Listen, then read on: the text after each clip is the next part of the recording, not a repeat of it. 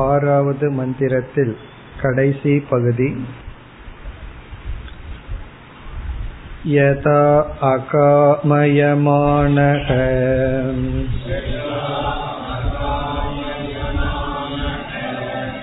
யோ அகாமக நிஷ்காமக ஆப்தகாமக ஆத்மகாமக நத்ய பிராணா உத்க்ராமந்தி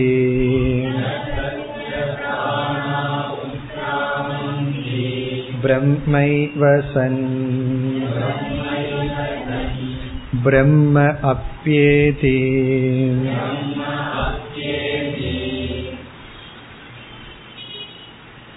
பிரம்மைவசன் பிரம்ம அப்யேதி, பிரம்மனாக இருந்து பிரம்மத்தையே அடைகின்றான்.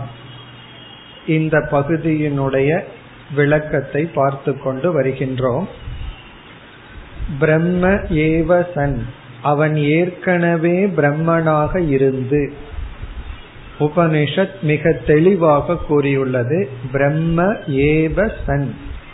சன் என்ற சொல்லில் இருந்து கொண்டு என்று பொருள். பிரம்ம அப்யேதி, பிரம்மத்தை அடைகின்றான். பிரம்மனாகவே இருப்பவன் ஏன் பிரம்மத்தை அடைய வேண்டும் என்ற சந்தேகம் வருகின்ற. பிரம்மனாகவே இருந்தால் பிரம்மத்தை அடைய வேண்டிய அவசியம் இல்லையே என்றால், இவன் மனிதன் என்கின்ற உபாதியுடன் பிரம்மனாக இருந்து உபாதிக்கு சாட்சியாக இருந்தான். அந்த உபாதியானது சென்றவுடன் அவன் உபாதியற்ற பிரம்மஸ்வரூபமாக விதேக முக்த காலத்தில் இருக்கின்றான். இதுதான் இதனுடைய பொருள். இப்ப பிரம்மனாகவே இருக்கின்றான், உபாதிக்கு சாட்சியாக. இந்த சரீரம் சென்றவுடன் அவன் பிரம்மஸ்வரூபமாக இருக்கின்றான். இது நம்முடைய கருத்து. இந்த விஷயத்தில் நாம் மற்ற மதங்களை பார்த்து கொண்டு வருகின்றோம். அதில் சிலர் தேசாந்தர பக்தி என்று சொன்னார்கள். அதாவது ஒரு தேசத்திலிருந்து இனி ஒரு தேசத்தை அடைதல் மோட்சம்.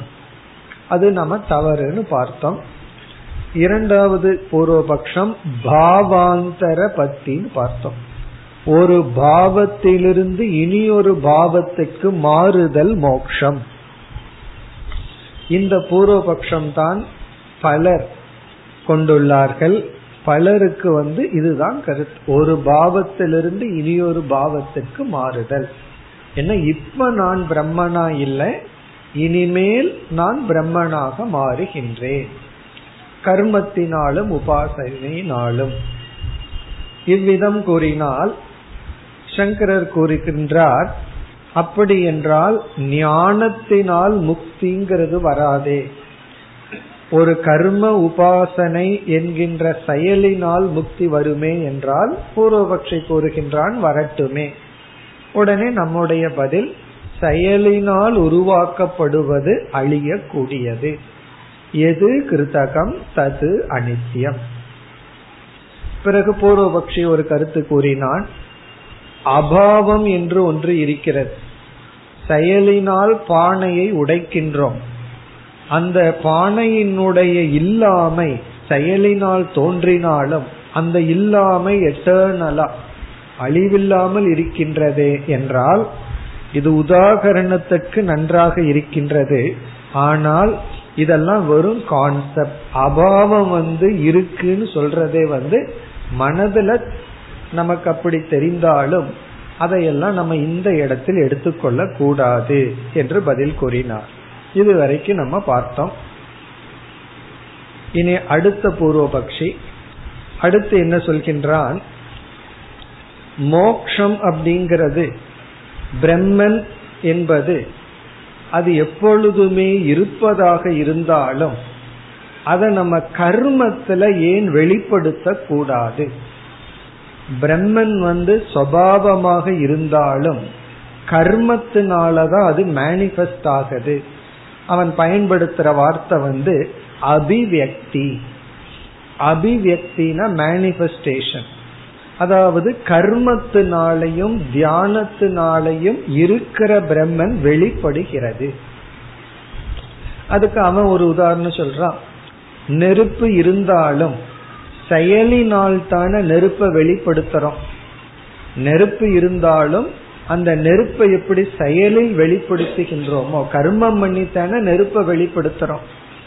அந்த காலத்துல எல்லாம் ஒரு நெருப்பை வெளிப்படுத்தணும்னா இரண்டு மரக்கட்டையை வைத்து அந்த ரெண்டையும் சேர்த்து அவங்க வந்து உராய்தல் செய்யும் பொழுது உடனே நெருப்பு வெளிப்படும். அத வந்து மதனம் என்று சொல்வார்கள். மதனம்னா கடைதல்.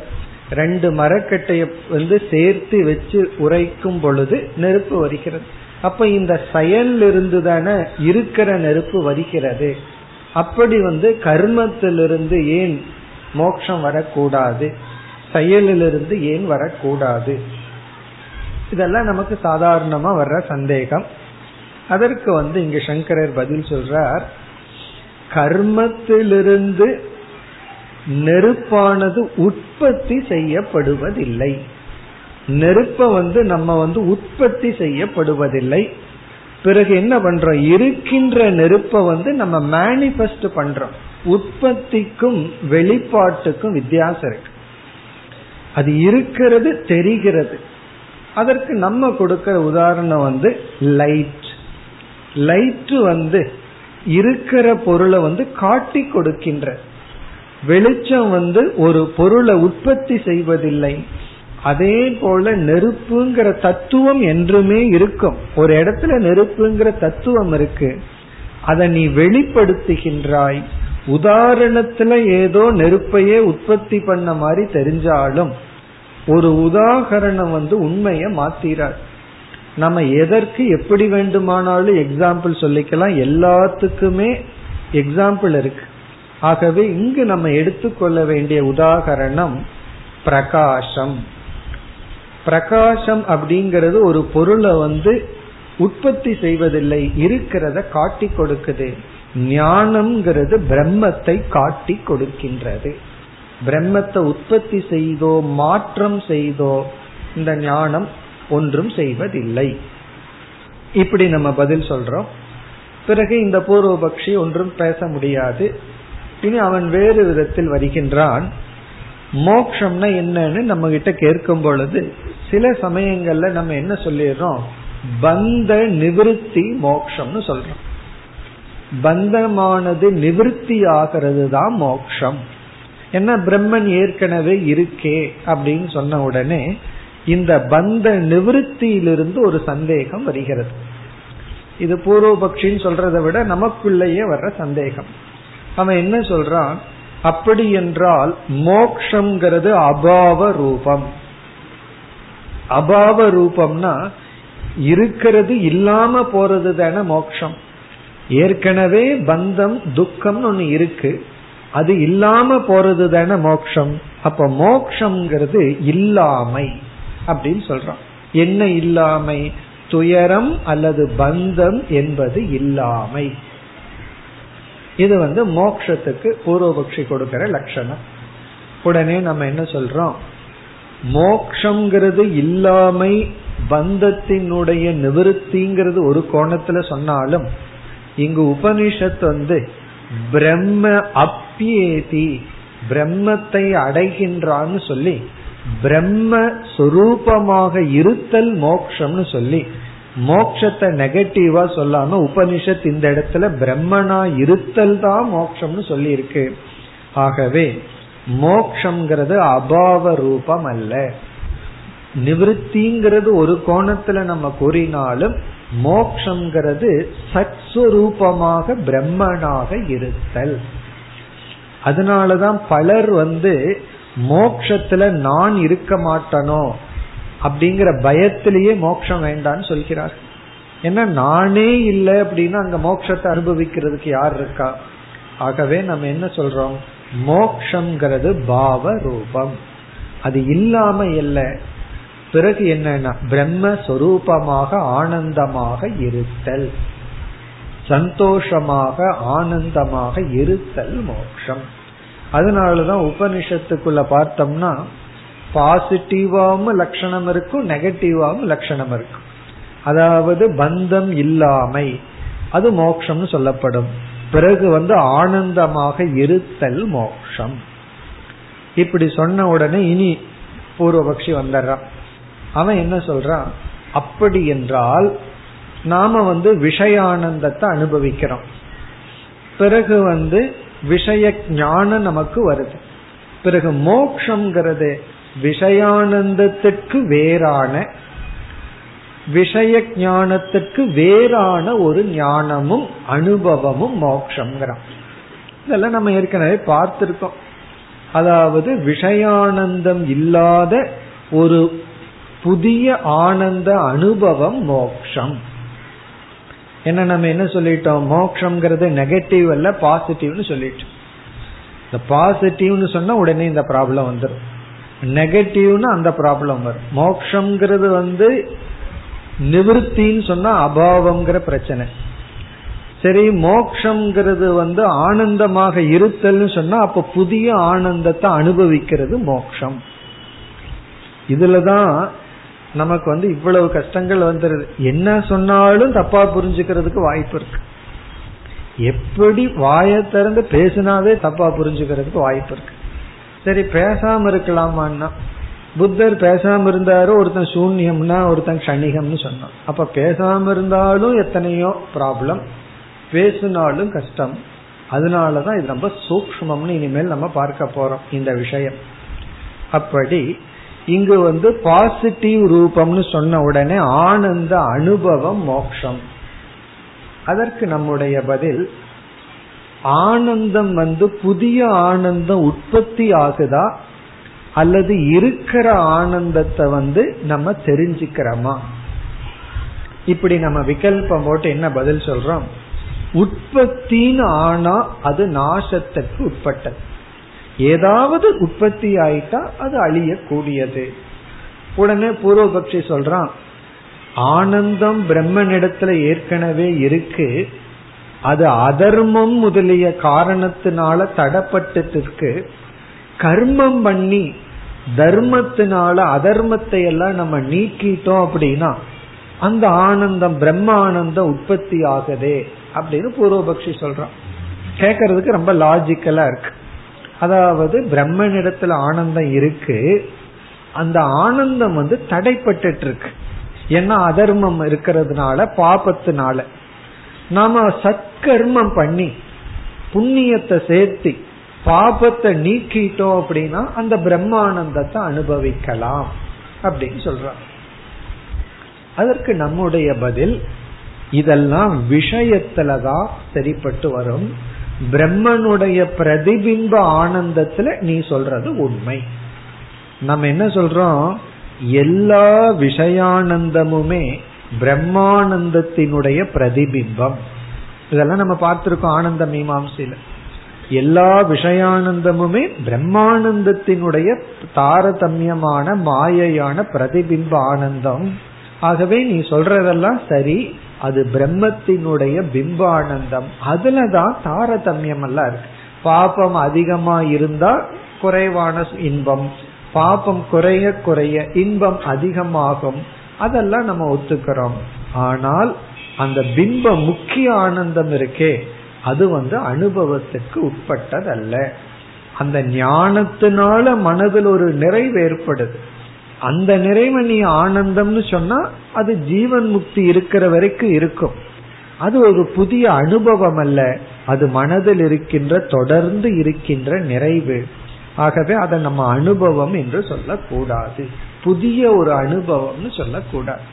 இப்ப உதாரணமா நம்ம ஒரு பதார்த்தத்தை சாப்பிடுறோம், ஒரு அனுபவம். இனி ஒரு பதார்த்தத்தை சாப்பிடுறோம், அது வேறு ஒரு விதமான அனுபவம். ஆனா நான் மனிதன்கிற ஒரு உணர்வு இருக்கே, அதை நம்ம அனுபவம்னு சொல்லுவோமா? ஏன்னா அது ஒரு சொரூபமா மனிதன்கிறத சத்தியமா எடுத்துட்டோம் உதாரணத்துல. அப்படி பார்க்கும் பொழுது அது சுபாவமா இருந்துட்டே இருக்கு. மனிதனாகிய நான் இதை பார்க்கிற, இதை கேட்கிற, இதை சாப்பிட்றேன்னு சொல்றோம். அதே போல பிரம்மானந்தம்ங்கிறது சொரூபமா இருக்கு, விஷயானந்தம் தான் வந்து வந்து போகின்றதுன்னு சொல்லி பிறகு நம்முடைய முடிவுரை என்னன்னா அவித்யை நீங்கிறதுனால அவித்யினுடைய காரியங்களாக காமக்ரோதங்கள் எல்லாம் நீங்கி மனதுல வந்து ஒரு நிறைவேற்படுகின்றது. அந்த நிறைவுடன் காரணம் என்ன, இவன் தன்னை பிரம்மன்னு நினைக்கின்றான், உணர்கின்றான், அறிகின்றான். அப்ப பிரம்ம ஏவசன், இவன் பிரம்மனாகவே இருந்து பிராரப்த கர்மம் முடிந்தவுடன் பிரம்ம அப்யேதி, இவன் பிரம்மத்தை அடைகின்றான். இதுதான் சித்தாந்தம் என்று சங்கரர் நிறைவு செய்கின்றார். இத்துடன் இந்த ஆறாவது மந்திரத்தினுடைய விளக்கம் முடிவடைகின்றது. நம்ம வந்து இந்த சாரீர பிராமணம் நான்காவது பிராமணத்தை ஆரம்பிச்சோம். முதல் ஆறு மந்திரத்துல பாதி வரை சம்சார வர்ணனம் தொடர்ந்தது, சயஞ்சோதி பிராமணத்தினுடைய தொடர்ச்சி. பிறகு பாதிக்கு மேல் மோட்ச வர்ணனம், மோட்ச சாதனைகள் ஆரம்பித்தது. இனி இந்த செக்ஷன் முடியும் வரை, இந்த பிராமணம் முடியும் வரை இதே கருத்து தான்.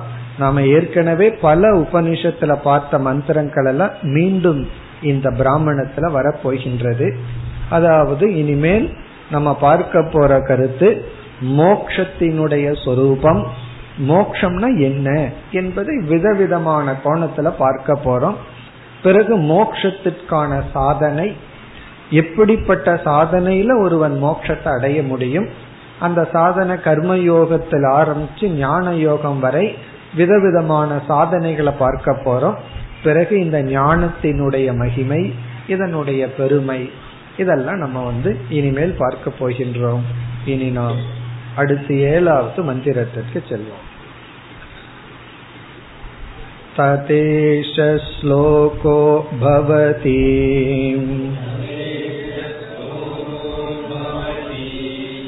யதா சர்வே பிரமுச்யந்தே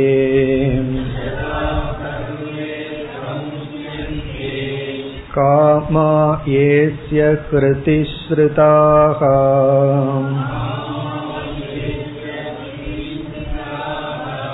அதமர்த்யோ மிருதோ பவதி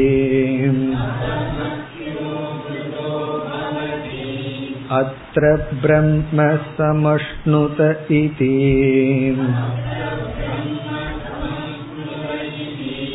தத்யதா அகநிர்வயனீ வல்மீகே மிருதா பிரத்யஸ்தா சயீத ஏவமேவ இதம் ஷரீரம் சேதே அத அயம் அஷரீரோ மிருதஹ பிராணோ ப்ரஹ்மைவ தேஜைவ சோகம் பகவதே சகஸ்ரம் ததாமீதி கோ வாச ஜனகோ வைதேகக.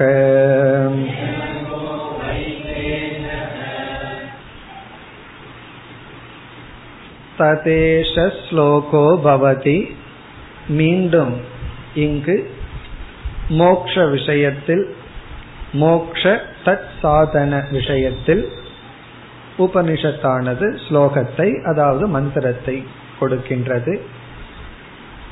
யதா சர்வே, இந்த மந்திரத்தை நம்ம ஏற்கனவே கடோபனிஷத்துல பார்த்திருக்கோம். கடோபனிஷத்தினுடைய இறுதியில் இதே மந்திரம் வருகின்றது. அதனால இங்க அதிக விளக்கம் நம்ம பார்க்க வேண்டிய அவசியம் இல்லை. இதனுடைய டிரான்ஸ்லேஷன், இதனுடைய சிறிய விளக்கத்தை மட்டும் பார்ப்போம். கடோபனிஷத்தினுடைய இறுதியில இந்த மந்திரம் வந்துள்ளது. இங்கு வந்து மோக்ஷம் அப்படிங்கிறது என்ன என்ற கருத்து பல கோணத்தில் விளக்கப்பட்டுள்ளது. இந்த முழு மந்திரத்துல காம நிவத்திகி மோக்ஷக, அது முதல் கருத்து. காம நிவத்திகி மோக்ஷக, இதத்தான் பகவான் கீதையிலையும் ஸ்தித பிரஜ்ஞ லட்சணத்திலையும் எல்லா ஆசையிலிருந்து விடுதலை அடைந்தவன் ஸ்தித பிரஜ்ஞன்னு சொல்லியுள்ளார். மனதில் இருக்கிற ஆசையெல்லாம் போறதுதான் மோட்சம். இதெல்லாம் நம்ம பார்த்த கருத்து. மேலும் ஆசை போறது அப்படின்னா சில ஆசைகள் இல்லாமையே போயிடும், சில ஆசைகள் பாதை ஏற்படும். பாதை ஏற்படும்னா அது இருக்கும், அது பூர்த்தி ஆகணுங்கிற நிபந்தனை இல்லாம இருக்கும். மனசுல ஆசைகள் இருந்தும் அது பூர்த்தியாகணுங்கிற ஒரு நிபந்தனை இல்லை அப்படின்னு சொன்னா பிறகு அந்த ஆசை இருக்கிறது ஒண்ணுதான், இல்லாதது ஒண்ணுதான். ஆனா பொதுவான உபனிஷத் எல்லா ஆசைகளும் யாரிடமிருந்து நீங்கி உள்ளதோ காம நிவர்த்தி. இரண்டாவது அமிர்தத்துவ பாவக மோக்ஷக, அமிர்தத்துவனாக இருத்தல் மோக்ஷம். உபனிஷத்தை காம்பன்சேட் பண்ணது. காம நிவர்த்தி தான் மோக்ஷம்னா அபாவ மோக்ஷம்ங்கிற சந்தேகம் வந்துடும் சொல்லி அமிர்தத்துவ பாவம், அதாவது இவன் தன்னையே பார்க்கும் பொழுது மரணமற்றவனாக உணர்தல், மரண பயமற்றவன், அமிர்தத்துவ பாவக மோக்ஷக. மூன்றாவது ஏற்கனவே பார்த்த கருத்து பிரம்ம பிராப்திகி மோக்ஷக. பிரம்ம அப்யேதின்னு சொன்னமே, பிரம்மத்தை அடைதல் அது மோக்ஷம். இப்ப நம்ம ஜீவன்கிற தன்மையில இருக்கோம், ஜீவபாவத்திலிருந்து பிரம்ம பாவம். பாவாந்தரா பத்தின்னு பூர்வபக்ஷி சொல்வதற்கு காரணம், சில சமயங்கள்ல பிரம்ம பாவம் மோட்சம்ங்கிற வார்த்தைய நம்ம பயன்படுத்தி இருக்கோம். உடனே பூர்வபக்ஷி மாறுதல் சொல்றான். நம்ம அப்படி இல்லை, பிரம்மன் பாவம் அப்படின்னு சொன்னா அந்த பிரம்மனாக தன்னை உணர்தல், அறிந்து கொள்ளுதல். மூன்றாவது இங்கேயே பிரம்மத்தை அடைதல் மோட்சம். நான்காவது கருத்து சரீரத்துல ஆத்ம புத்தியை விடுதல், ஷரீரே ஆத்ம புத்தி தியாக மோக்ஷக. இந்த உடல்ல நான்கிற புத்திய தியாகம் பண்றதுதான் மோக்ஷம். இது ஒரு உதாகரணம் மூலம் கொடுக்கப்பட்டுள்ளது. இந்த மந்திரத்திற்கு பிறகு ஒரு எக்ஸாம்பிள், சரீரத்தில் இருக்கிற அபிமானத்தை விடுறதுதான் மோட்சம். எல்லா அனர்த்தத்துக்கும் மூலம் பார்த்தோம் அப்படின்னா சரீரத்தில் இருக்கிற அபிமானம், ஆகவே அதை விடுவதுதான் மோட்சம். இப்படி விதவிதமான கோணத்தில் மோட்ச சொரூபமானது இந்த பகுதியில் விளக்கப்பட்டுள்ளது. இனி நாம் மந்திரத்திற்குள் செல்லலாம். யதா, யதா என்றால் எப்பொழுது. எப்பொழுதுனா எப்பொழுது, வித்யா பாக காலே. சங்கரர் அடிக்கடி எழுதுவார் வித்யா பாக காலே. பாகம் அப்படின்னா சமையலுக்கு சொல்லுவாங்க, பாகம் ஆயிடுதான்னு சொல்லுவாங்க, அதாவது நல்லா வெந்துடுதான் அர்த்தம். பாகம் அப்படின்னா பக்குவம் அடைந்து விட்டதா. வித்யா பாகம் அப்படின்னு சொன்னா அறிவானது எப்பொழுது முதிர்ந்து விட்டதோ, பழுத்து விட்டதோ. ஏன்னா காயான அறிவும் இருக்கு. காயான அறிவுன்னா என்ன, அறிவு உள்ள இருக்கும் ஆனா வேலை செய்யாது. அப்படின்னா என்ன, உள்ள தெரியுங்கிறது தெரியும், ஆனா அதை நம்மளால இம்ப்ளிமெண்ட் பண்ற அளவுக்கு மனதுக்கு பக்குவம் இருக்காது. அறிவுக்கு எத்தனையோ தடைகள். இங்கு அறிவுக்கு தடை இல்லாமல் முதிர்ந்து பழுத்து இருக்கும் பொழுது அப்படின்னு என்ன அர்த்தம், சிரவண மனன நிதித்தியாசனத்தை முடிச்சதற்கு பிறகு, ஒருவன் இந்த மூன்று சாதனையும் முடித்து விட்டதற்கு பிறகு என்ன ஆகின்றதாம், யதா அந்த காலத்தில் சர்வே காமாகா பிரமுச்சந்தே. சர்வே காமாகா எல்லா ஆசைகளும் பிரமுச்சந்தே தன்னிடமிருந்து நீங்கி செல்கிறதோ. சர்வே காமாக எல்லா ஆசைகளும் பிரமுச்சந்தே. இங்க பிர என்ற சொல்லானது அந்த காமத்திற்கான காரணத்துடன் சேர்ந்து நீங்கி விடுகிறதோ, காரணேனசக. ஏன்னா ஆசை மட்டும் போயிருக்கலாம், ஆனா காரணம் உள்ள இருக்கும். இப்ப 90 வயதுல ஒருவர் மரணப்படுக்கையில் இருக்கார். அவர் இடத்துல உனக்கு என்ன ஆசை இருக்குன்னு சொன்னா அவர் ஏதாவது எனக்கு கார் வேணும் வீடு வேணும்னு ஏதாவது சொல்லுவாரா? என்ன ஏதாவது சொல்ல முடியுமா? காரணம் என்ன, அந்த இடத்துல ஒரு ஆசையும் இருக்காது. மீறி போனா சீக்கிரம் போய் சேரணுங்கிற ஆசை வேணா இருக்கலாம். காரணம் என்ன, உடல் எல்லாம் அவ்வளவு பெயின்ஃபுல்லா இருக்கும். அப்ப ஒரு ஆசையும் இல்லைன்னு சொன்னா அவர் முக்தி அடைஞ்சிட்டாரான்னா ஆசைக்கான விதை அவித்யை அவரிடத்துல இருக்கு. ஆனா ஆசை அந்த இடத்துல போயிருக்கலாம். அப்படி இல்லாமல் அவித்யுடன் சேர்ந்து எல்லா ஆசைகளும் சென்று விடுகிறதோ. சரி, இந்த ஆசையினுடைய இருப்பிடம் என்ன?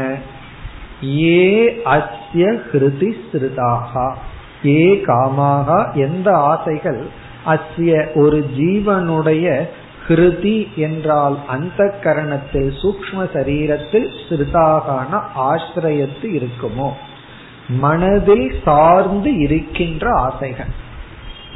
அதனாலதான் பகவான் மனோகதான் காமான்னு சொன்னார். மனோகதான்னு கீதையில சொன்னதுக்கு காரணம் இந்த இடம்தான், மனதில் உள்ள ஆசைகள். ஏன்னா ஆத்மாவில் ஆசை சார்ந்திருந்ததுன்னு சொன்னா பிறகு அந்த ஆசை போகாது. அது மனதில் இருக்கிறதுனால, நான் மனமற்றவன்னு தெரிஞ்சிட்டதுனால அந்த ஆசைகள் எல்லாம் என்னிடமிருந்து சென்று விட்டது. இப்ப மனதை சார்ந்து இருக்கின்ற ஆசைகள் எப்பொழுது சென்று விடுகின்றதோ. இந்த ஆசைக்கு சில விளக்கங்கள் கொடுக்கின்றார். அதாவது பல கோணத்துல இந்த ஆசைக்கு லட்சணம் கொடுக்கலாம். இக அமுத்திர காமாக, எல்லா ஆசையும் இப்ப ரெண்டா பிரிக்கிறார். ஒன்று இகலோகத்தில் இருக்கிற ஆசை, இனி பரலோகத்தில் இருக்கிற ஆசை. அதாவது திருஷ்ட ஸ்ருத விஷய காமாக, நம்ம பார்த்த ஆசை, பிறகு கேட்ட ஆசை. ஏன்னா பரலோகத்தில் இருக்கிற பொருளை எல்லாம் நம்ம பார்க்கல, ஆனா கேட்டிருக்கோம் சாஸ்திரத்தின் மூலமா. அப்படி கண்ணெதிரில பார்த்த பொருள்கள் மீது உள்ள ஆசை, காதுல கேட்ட சில பொருள்கள் மீது உள்ள ஆசை, அனைத்தும் சென்று விட்டதோ. பிறகு இனி ஒரு லட்சணம் ஆசைக்கு, பிரவிற்த்தி ஹேது காஹா. இந்த ஆசை நம்ம பிரவிற்த்தி பண்ணி விடும். பிரவிற்த்தி ஹேது காகானா அது ஹேதுவா இருக்கிறது, நம்மளுடைய கர்மத்துல ஈடுபட காரணமாக உள்ள ஆசைகள். ஆசையும் தான் கர்மத்துல நம்ம ஈடுபடுத்துது. அப்படி நம்ம கர்மத்தில் ஈடுபடுத்தி கொண்டிருந்த ஆசைகள். அதனாலதான் ஆசை போயிட்டா சிவனேன்னு உட்கார்ந்துருக்கான்னு சொல்லுவோமே. அந்த சிவனேன்னு சொல்றதுனுடைய காரணம் என்ன, அந்த ஆசை இல்லாததுனால சிவனேன்னு இருக்க முடியும். அப்ப அந்த பிரவிற்த்தி செய்யும் ஆசைகள் சென்றுள்ளதோ. பிறகு இனியொரு லட்சணம் கொடுக்கின்றார், வாசனாத்மிகாஹா, வாசனா சுரூபமாக இருப்பவைகள். ஏன்னா ஆசைகள் எல்லாம் திருடனை போல நமக்குள்ள ஒளிஞ்சிட்டு இருக்கு, நமக்குள்ளேயே வாசனைகளா ஒளிந்து கொண்டு மறைஞ்சு கொண்டு இருக்கு. அந்த ஆசனைகள் அல்லது ஏஷனாத்ரயாத்மிகாகா. ஏஷனாத்ரயம்னால இதே உபனிஷத்துல நம்ம படிச்சிருக்கோம், புத்திரேஷனா வித்தேஷனா லோகேஷனான்னு சொல்லி. இப்படி புத்திரன், வித்தம், லோகம், இப்படிப்பட்ட பொருள்கள் மீது உள்ள ஆசைகள். பிறகு கடைசியா இப்படியே எவ்வளவு ஆசையை சொல்லி போறதுன்னா அனாத்ம விஷய காகா, அனாத்ம விஷயமான ஆசைகள். எல்லா ஆசைகளும் விஷயம் அனாத்மா, நான்கிறதுக்கு அப்பாற்பட்ட பொருள் மீது உள்ள பாவனை. அந்த ஆசைகள் அனைத்தும் எப்பொழுது இவனிடமிருந்து சென்று விடுகிறதோ. முதல் வரியில சர்வே காமாக, எந்த எல்லா ஆசைகளும், ஹிருதயத்தை சார்ந்துள்ள அனைத்து ஆசைகளும், பிரமுச்சந்தே மூலத்துடன் சென்று விடுகிறதோ. பிறகு அத மர்த்தியக அமிர்தோ பவதி, அதனா பிறகு இந்த ஆசை சென்ற காரணத்தினால் மர்த்தியக, மர்த்தியகன மனுஷனுக்கு இனி ஒரு பெயர் மர்த்தியன்.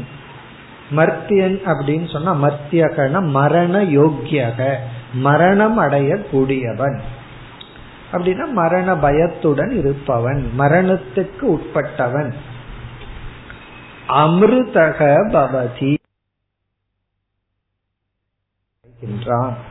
முதல் வரியில நம்ம சொன்ன முதல் கருத்து காம நிவர்த்திகி மோக்ஷக. இதுல 4 கருத்து பார்த்தோம். அதுல முதல் கருத்து காம நிவர்த்தி முதல் வரியில பார்த்துட்டோம். இரண்டாவது வரியில இரண்டாவது கருத்து அமிர்தத்துவ பாவக, அமிர்தக பவதி. அப்பொழுது மத்தியக அமிர்தக பவதி, அழியக்கூடியவன் அழியாதவன் ஆகின்றான். இதுலயும் பவதிங்கிறது பிரசன்ட் டென்ஸ், நிகழ்காலத்துல சொல்லப்பட்டுள்ளது. இப்பொழுதே அவன் அழிவுக்கு உட்பட்டவனாக நினைத்து துயரப்பட்டு கொண்டிருந்தவன் இப்பொழுது அவன் அழியாதவன் ஆகின்றான். அவனையே பார்க்கும் பொழுது அகம் அமிர்தாக, நான் அமிர்த சுரூபமானவன் என்று உணர்கின்றான். பிறகு அத்ர பிரம்ம சமஷ்ணுதே, சமஷ்ணுதேன அடைகின்றான். அத்ர அப்படின்னா இங்கேயே, இப்பொழுதே பிரம்ம சமஷ்ணுதே, பிரம்மத்தை அடைகின்றான்.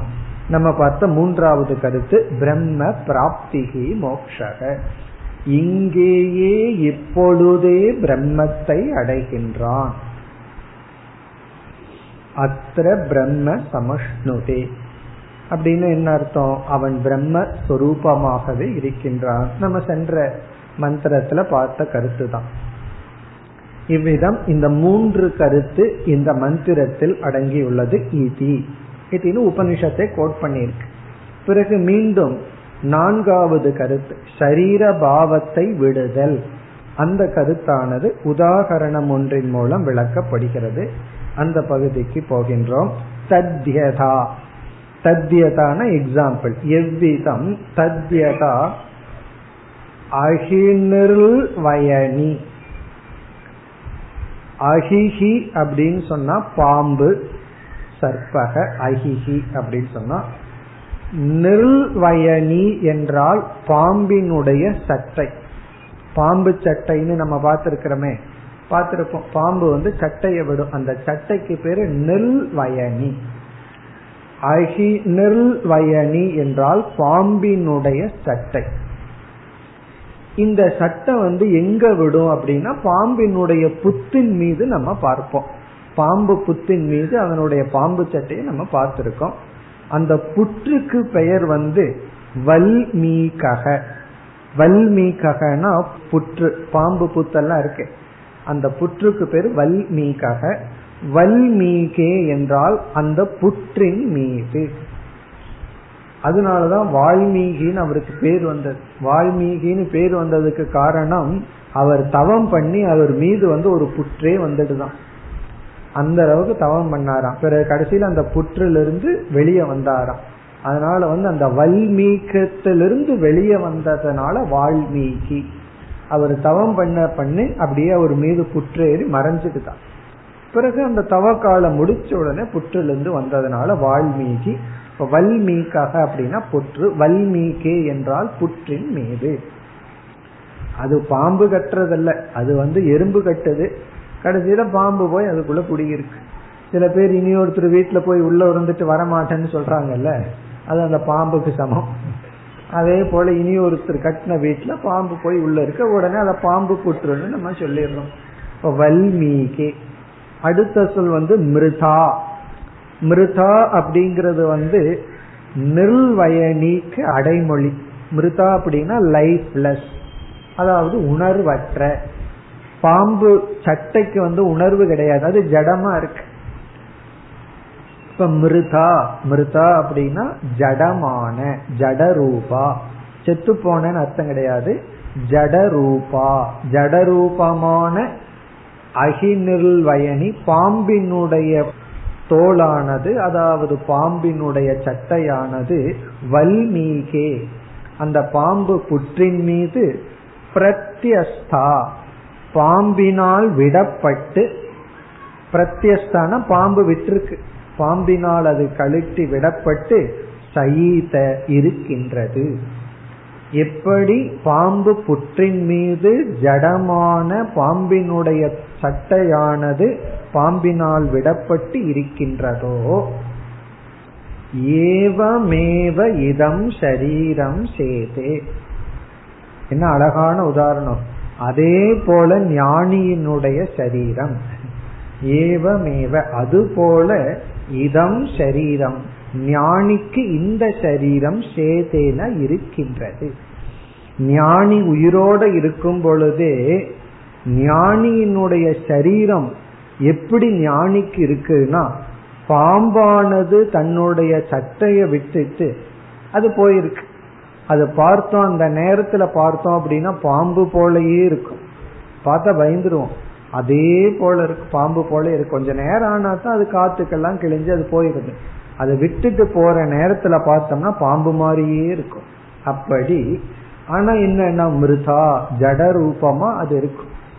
அதே போல இதம் ஞானியினுடைய இந்த சரீரம் இருக்கின்றது. இப்ப ஞானி தன்னுடைய சரீரத்தை எப்படி பார்க்கிறானா, பாம்பு தன்னுடைய சட்டையை எப்படி பார்க்குமோ அப்படி பார்க்கும். அதற்கு முன்னாடி அது அதனுடைய சொரூபமா இருந்தது. பாம்பினுடைய சட்டை நம்மளுடைய சட்டையெல்லாம் அப்படி இல்லை, நம்ம போடுற சட்டை வேற. பாம்பினுடைய சட்டை அதனுடைய ஸ்கின்னு தான் அதனுடைய சட்டை, அதனுடைய தோல் தான் அதனுடைய சட்டையா இருந்திருக்கு. அது எப்படி பார்த்திருக்கும்னா தன்னுடைய சொரூபமாவே பார்த்திருக்கும். அது வெளியே போன உடனே அது எப்படி அதை பார்க்கும் அப்படின்னா, அது என்னுடைய சொரூபம் அல்ல அப்படின்னு அது வேடிக்கை பார்க்கும். அது தோலா இருக்கிற வரைக்கும் அதுக்கு அதனுடைய சொரூபம். அது சட்டையாய் வெளியே விட்டதற்கு பிறகு அது எப்படி பார்க்குமோ அப்படி ஞானி தன்னுடைய சரீரத்தை பார்க்கின்றான். அப்ப ஞானி எல்லாம் சட்டை விடுவானான்னு கேட்கக்கூடாது, பாம்பு போல அப்படின்னு. இது ஒரு எக்ஸாம்பிள். அதாவது நெகாசிகா ஸ்வஸ்தானே ஸ்வஸ்தானே பூஜ்யதேன்னு சொல்லுவாங்க. இந்த நெகம் இருக்கே, நெகா சிகா இருக்கே, நம்முடைய முடி, அது இருக்கிற இடத்துல இருந்தா மதிப்பான். அதனாலதான் சில பேர் நகத்தை வளர்த்திட்டு அதுக்கு பெயிண்ட் எல்லாம் அடிச்சுட்டு அழகுபடுத்திட்டு இருப்பாங்க. அது கீழே விழுந்துடுது அப்படின்னா அது ஒரு அருவருப்பான பொருள். அதே போல சிகா முடி இருக்கே, அது தலையில ஒட்டிட்டு இருக்கிற வரைக்கும் தான். அதுக்கு என்ன போடுறது, என்ன ஷாம்பு போடுறது, என்ன சீவுறது, என்ன எல்லாம் நடக்கும். அது கீழே விழுந்துடுதுன்னு வச்சுக்கோமே, அடிக்கடி சாம்பார்ல பார்க்கலாம். அத இருந்ததுன்னு வச்சுக்கோமே, அது ரொம்ப அருவருப்பான பொருள். அப்படி இந்த ரெண்டுமே ஸ்வஸ்தானே விசிஷ்யத்தை, அதனுடைய இடத்துல இருக்கிற வரைக்கும் தான் மதிப்பு. அதனுடைய இடம் மாறி போச்சுன்னா அதுக்கு மதிப்பு கிடையாது. ஆனா நெகம் நம்முடைய பாடியில ஒரு பார்ட், முடி நம்முடைய உடல்ல ஒரு பார்ட். அந்த ரெண்டுக்கு கொடுக்கிற முக்கியத்துவம் இருக்கே, பல பேர் ரொம்ப முக்கியத்துவம் கொடுப்பார்கள். அதே போலதான் அந்த நெகத்தை நம்ம வெட்டிடுறோம், அல்லது முடி கீழே விழுந்தாச்சு. அது போலதான் இந்த பாம்பு சட்டை, அதை நம்ம எப்படி பார்ப்போம், ஒரு அருவருப்பான பொருளா பார்ப்போம். அதே போல ஞானி தன்னுடைய சரீரத்தை தனக்கு வேறாக பார்ப்பான். இந்த சரீரத்துல அபிமானத்தை வைக்க மாட்டான். எப்படி பாம்பானது தன்னுடைய சட்டையில அபிமானம் வைக்கலையோ, அதே போல ஞானியானவன் அபிமானத்தை வைக்க மாட்டான். நம்ம சட்டையை விடுறதுன்னா எக்ஸாம்பிள் என்ன சொல்லலாம், முடி கீழே விழுகிறத சொல்லலாம், அல்லது நெகத்தை விடுறத சொல்லலாம். அதுதான் நம்ம ரெண்டு வெளியே தள்ளுவோம், மீதி எல்லாம் நம்முடைய சொரூபமா இருக்கும். ஆனா ஞானி இந்த உடல் இருக்கும் பொழுதே அதன் மீது பற்றற்றவனாக இருக்கின்றான். இதுதான் எக்ஸாம்பிள். இது ரொம்ப ஃபேமஸ் எக்ஸாம்பிள், அடிக்கடி சாஸ்திரத்துல கோட் பண்ற உதாரணம்.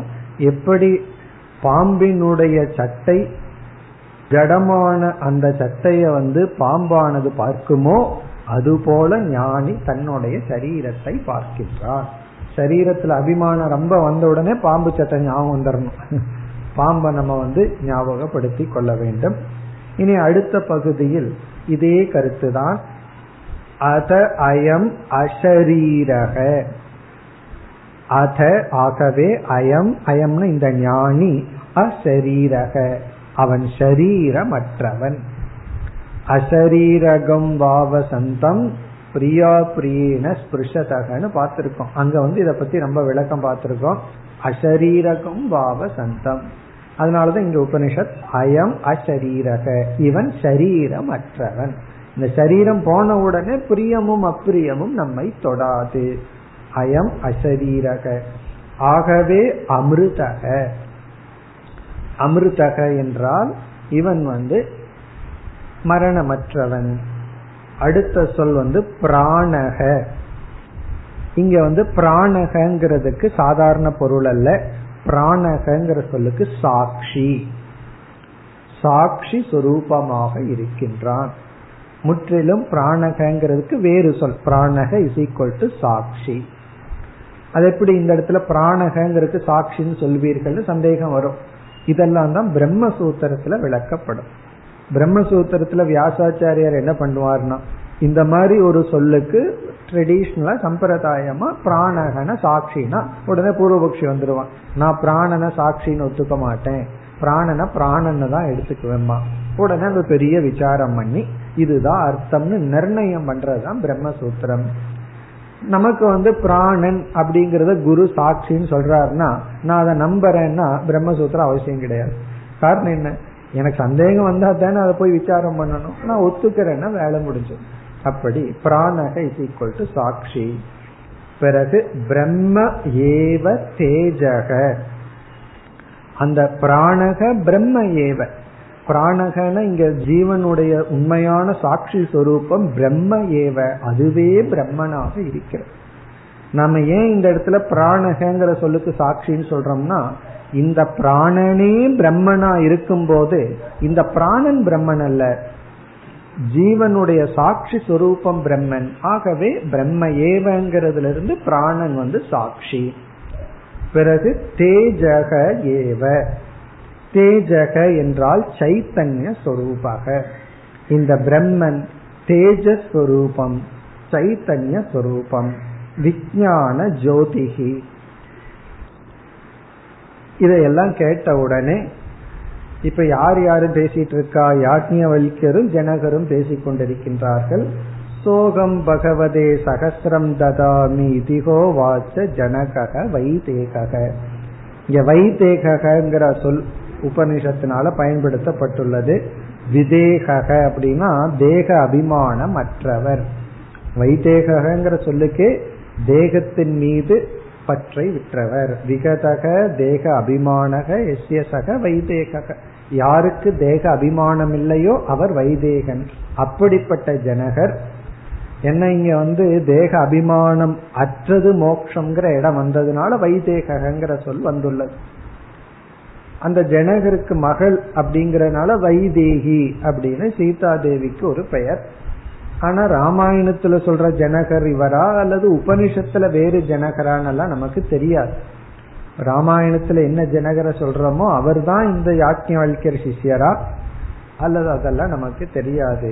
அந்த ஆராய்ச்சி எல்லாம் நமக்கு தெரியாது. ஆனா ராமாயணத்தில் இருக்கிற ஜனகரையும் ஞானியாக வர்ணிப்பது வழக்கம்.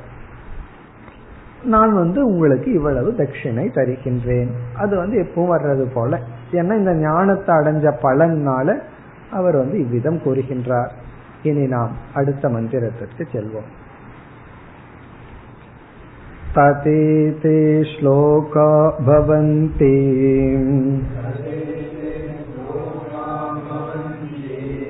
அனுபந்தா விததः புராணக மாம் ஸ்பிருஷ்டக அனுவித்தோ மயைவ தேன தீரா அபியந்தி பிரம்மவிதக ஸ்வர்கம் லோகம் இத ஊர்த்வம் விமுக்தாக.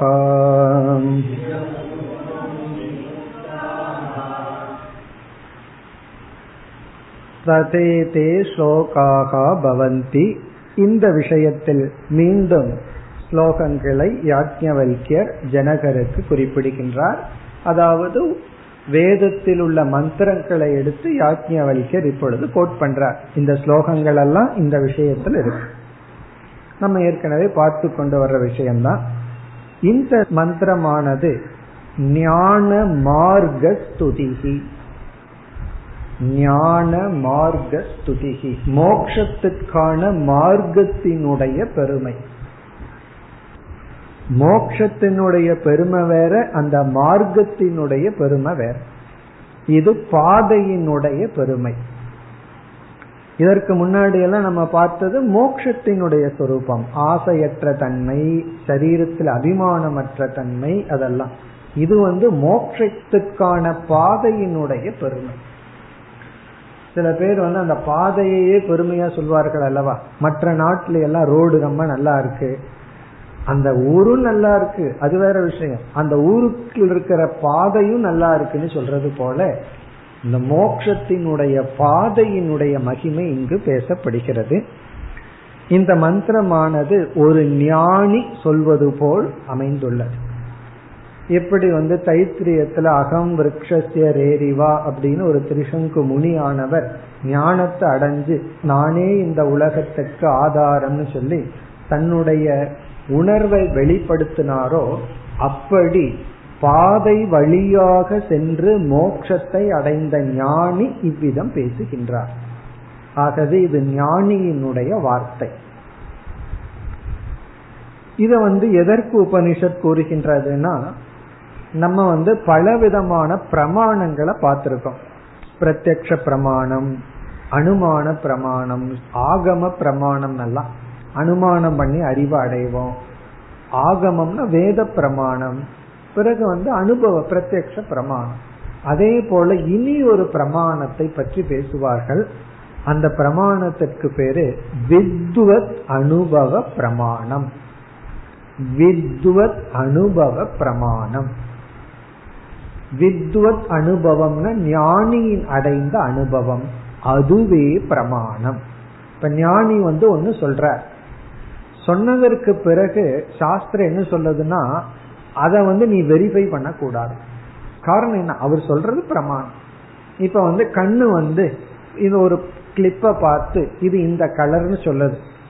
உடனே இல்ல நான் 4 பேர்கிட்ட வெரிஃபை பண்ணுவேன்னு பண்ணுவோமோ? காரணம் என்ன, அது இந்த கலர் சொல்லுதுன்னா சொல்லுது, அவ்வளவுதான். அதுக்கு மேல வெரிஃபிகேஷன் கிடையாது. காது இந்த சப்தத்தை கேக்குது, உடனே போய் நம்ம வேற வெரிஃபை பண்ண மாட்டோம், அது அப்படியே 100% எடுத்துக்குவோம். அப்படி ஞானியினுடைய வார்த்தை இருக்கே அது பிரமாணம். அது வித்வத் அனுபவமே வாக்கியமே ஒரு பிரமாணம். இது ஸ்ரத்தையினுடைய உச்ச நிலை. அப்படி இருந்தா தான் நமக்கு ஞானம் கிடைக்கும். அவர் அப்படி சொல்றார், ஓகே, இருந்தாலும் இன்னும் 4 பேர்த்துக்கிட்ட கேட்டு பார்க்கலாமே. அப்படி சொன்னா எப்படி? சில பேருக்கு சில சந்தேகம் இருக்கும்.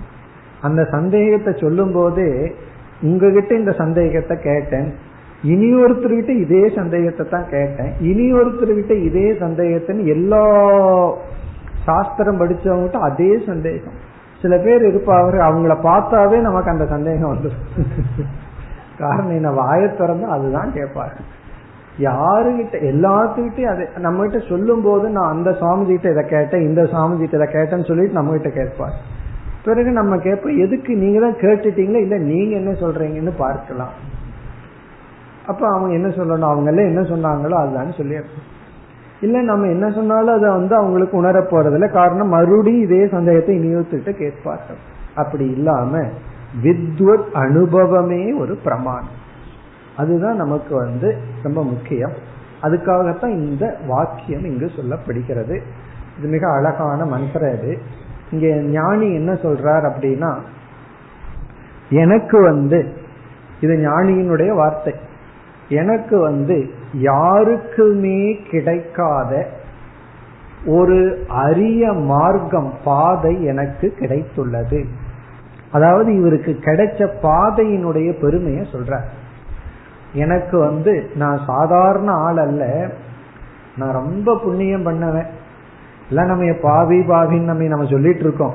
ஆனா இந்த ஞானி என்ன சொல்ற, நான் ரொம்ப அதிர்ஷ்டசாலி, எனக்கு இப்படி ஒரு பாதை கிடைத்துள்ளது, நான் இப்படி ஒரு பாதையில பயணம் சென்று பிறகு அந்த பலனை அடைந்தேன்னு சொல்லி பாதை தனக்கு கிடைத்துள்ளது அப்படின்னு சொல்லி சொல்றார்.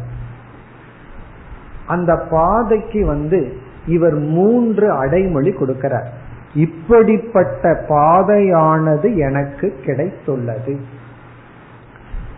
மந்திரத்துக்குள்ள போனோம்னா அனுபந்தா விதத புராணக, இதுல பந்தா அப்படிங்கிற சொல்ல எடுத்துப்போம். பந்தாகா அதுல விசர்க்க இருக்கு, மறைஞ்சிருக்கு. அணு பந்தாகனா மார்க்கம், பாதை. இந்த பாதைக்கு 3 அட்ஜெக்டிவ். இப்படிப்பட்ட பாதையானது, இரண்டாவது வரியில பார்த்தோம்னா மாம் ஸ்பிருஷ்டக என்னை வந்தடைந்தது. மாம்னா என்னை, ஸ்பிருஷ்டகன தொட்டதுன்னு அர்த்தம், கிடைச்சதுன்னு அர்த்தம். இப்படிப்பட்ட பாதை எனக்கு கிடைச்சது. அணுகு விததக புராணகங்கிற 3 சொல் பாதைக்கு அடைமொழி, அதாவது மோட்ச மார்க்கத்துக்கு அடைமொழி. இந்த மோட்சத்துக்கு எத்தனையோ மார்க்கம் இருக்குன்னு எல்லாரோ சொல்றாங்க, ஆனா எனக்கு கிடைச்சது. இப்படிப்பட்ட பாதை எனக்கு கிடைத்தது. அணுவான விதமான புராணமான பாதை மாம் ஸ்பிருஷ்டகனா இவர் என்ன சொல்றார், பயணம் செய்ய பாதையை தேடி நான் போகவில்லையா, பாதை என்னை தேடி வந்தது. இப்படிப்பட்ட பாதையில போன அந்த பாதையே எங்கிட்ட வந்துதான். இப்ப மாம் ஸ்பிருஷ்டகனா என்னை அடைந்தது. இனி நம்ம பார்ப்போம் பந்தாகா பாதை என்னை அடைந்தது. பொதுவா நாம தான் பாதையை போய் அடைஞ்சு பாதையில பயணம் பண்ணணும். இவர் சொல்றாரு பாதை என்னை அடைந்தது. எப்படிப்பட்ட பாதை? அணுகு. முதல் சொல் அணுகு. அணுகு அப்படின்னா பிரம்மன் துர்விக்ஞேயம்னு சொல்றோம். பிரம்மத்தை புரிஞ்சுக்கிறது கஷ்டம்னு சொல்றோம். இவர் என்ன சொல்றார், பிரம்மத்தை புரிஞ்சுக்கிறது கஷ்டம்ங்கிறது பின்னாடி பார்ப்போம், பிரம்மத்துக்கான பாதைய புரிஞ்சுக்கிறதே கஷ்டங்கிற. அணுகுனா சூக்ஷ்மக துர்விக்ஞேயக, பிரம்மத்தை அடையிறதுக்கு எது சரியான பாதைங்கிறதே சூக்ஷ்மமான விஷயம்ங்கிற. அதெல்லாம் பாதை மாறி போனவங்களை பார்க்கும்போது நமக்கு தெரியும். ஒழுங்கான பாதையில இருந்துட்டு இருந்தா இதனுடைய பியூட்டி தெரியாது. பாதை மாறி போனவங்களை பார்க்கும்போது இது எவ்வளவு கஷ்டம், எவ்வளவு சூக்ஷ்மம்ங்கிறது நமக்கு தெரியும். அதாவது அணுகு அப்படின்னா இந்த பாதை இதுதான் சரியான பாதைன்னு புரிஞ்சுக்கிறதுக்கே கஷ்டம், அப்படிப்பட்ட பாதை எனக்கு கிடைச்சது. அதாவது மார்க்க ஞானம் துர்லபக அப்படின்னு சொல்லி சொல்றார். இதுதான் சரியான பாதைங்கிறத புரிஞ்சுக்கிறதே மிக கடினம், அப்படிப்பட்ட பாதை எனக்கு கிடைத்தது. அதாவது எந்த மார்க்கத்துல போனா பிரம்மத்தை அடைய முடியுமோ அந்த மார்க்க ஞானம் இருக்கே அதுவே சூக்ஷ்மம், அப்படிப்பட்ட பாதை என்னை அடைந்தது. இது ஒரு பொருள். இரண்டாவது பொருள் இந்த பாதையே சூக்ஷ்மமான பாதை, ரொம்ப சுலபமான பாதை அல்ல. பாதையை பற்றி ஞானமும் சூக்ஷ்மம், நான் பயணம் செய்த பாதையும் சூக்ஷ்மமான பாதை. அது அவ்வளவு சுலபமா நான் பயணம் செய்த பாதையில யாரும் வருவதில்லை. அதாவது இந்த பாதையில டிராபிக் ஜாமே ஆகாதுங்கிற. காரணம் என்ன, ரொம்ப பேர் வரமாட்டார்கள். கர்மகாண்டத்துல போய் பாரு, கோயில் எல்லாம் போய் பாருங்க எவ்வளவு ஜாம், நெருக்கடி. ஆனா இந்த வேதாந்த பாதை இருக்கே ரொம்ப ரிலாக்ஸ்டா இருக்கலாம். இதே இது புராண கதை, எவ்வளவு ஃபீஸ் அங்க வாங்குவார்கள், எவ்வளவு நம்ம அதுக்கெல்லாம் சிரமப்படணும். ஆனா இந்த பாதை இருக்கே இது ரொம்ப சூக்ஷ்மமான பாதை. இந்த பாதை இதுதான் பாதைன்னு தெரிஞ்சுக்கிறதும் சுலபம் அல்ல. இந்த பாதை மிக மிக சட்டல், யாருக்குமே இந்த பாதை அவ்வளவு சுலபமாக விளங்குவதில்லை. அப்படிப்பட்ட பாதை என்னை நாடி வந்தது. இது ஒரு அஜெக்டிவ். இங்க நம்ம பிரம்மத்தை பற்றியே பேசல, பிரம்மத்துக்கு போற பாதையை பற்றி பேசிட்டு இருக்கோம். இனி அடுத்த அட்ஜெக்டிவ், அடுத்த சொல் விததக. விததக பந்தாஹா. விததக அப்படிங்கிறதுக்கு இந்த பாதையில பயணம் இருக்கே, இது வெகு தூரம் பயணம் செய்ய வேண்டும். விததக அப்படின்னா லாங், வெகு தூரம் அர்த்தம். வெகு தூரம் பயணம் பண்ணணும். இதுல ஷார்ட்கட் இல்லை அப்படின்னு சொல்ற. ரொம்ப அதாவது இந்த பயணம் குறுகிய பயணம் அல்ல, லாங் ஜேர்னின்னு சொல்ற. வெகு தூரம் பண்ண வேண்டிய பயணம், 5 நிமிஷத்துலயோ அல்லது ஒரு நாள்லயோ முடிக்கிற பயணம் அல்ல. கர்மகாண்டம் அப்படி இல்லை. ஒரு கர்மத்தை எடுத்துட்டோம் அப்படின்னா அது மண்டலம் வச்சிருவாங்க. 48 நாள், 108 நாள் அப்படிக்கெல்லாம் மண்டலம் இருக்கு. அந்த மாதிரி எல்லாம் சொல்லிடலாம். அதாவது இவ்வளவு நாள்ல இதை பண்ணணும்னா உனக்கு பலன் கிடைக்கும் அப்படியெல்லாம் சொல்லி அதுக்கெல்லாம் கால நியமம் இருக்கு.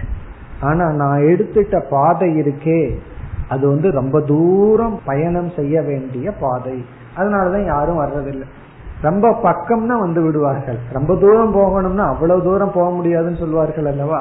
அதே போலதான் இது வெகுகாலம் செய்யப்பட வேண்டிய பயணத்தை நான் எடுத்துக்கொண்டேன். இப்ப விததக பந்தாகா அப்படின்னா நான் எடுத்துக்கொண்ட பயணம் வெகு தூரம். அதனுடைய அர்த்தம் என்ன அப்படின்னா, இந்த ஞான மார்க்கமானது சிறிய பயணம் அல்ல, அதிக முயற்சி தேவை,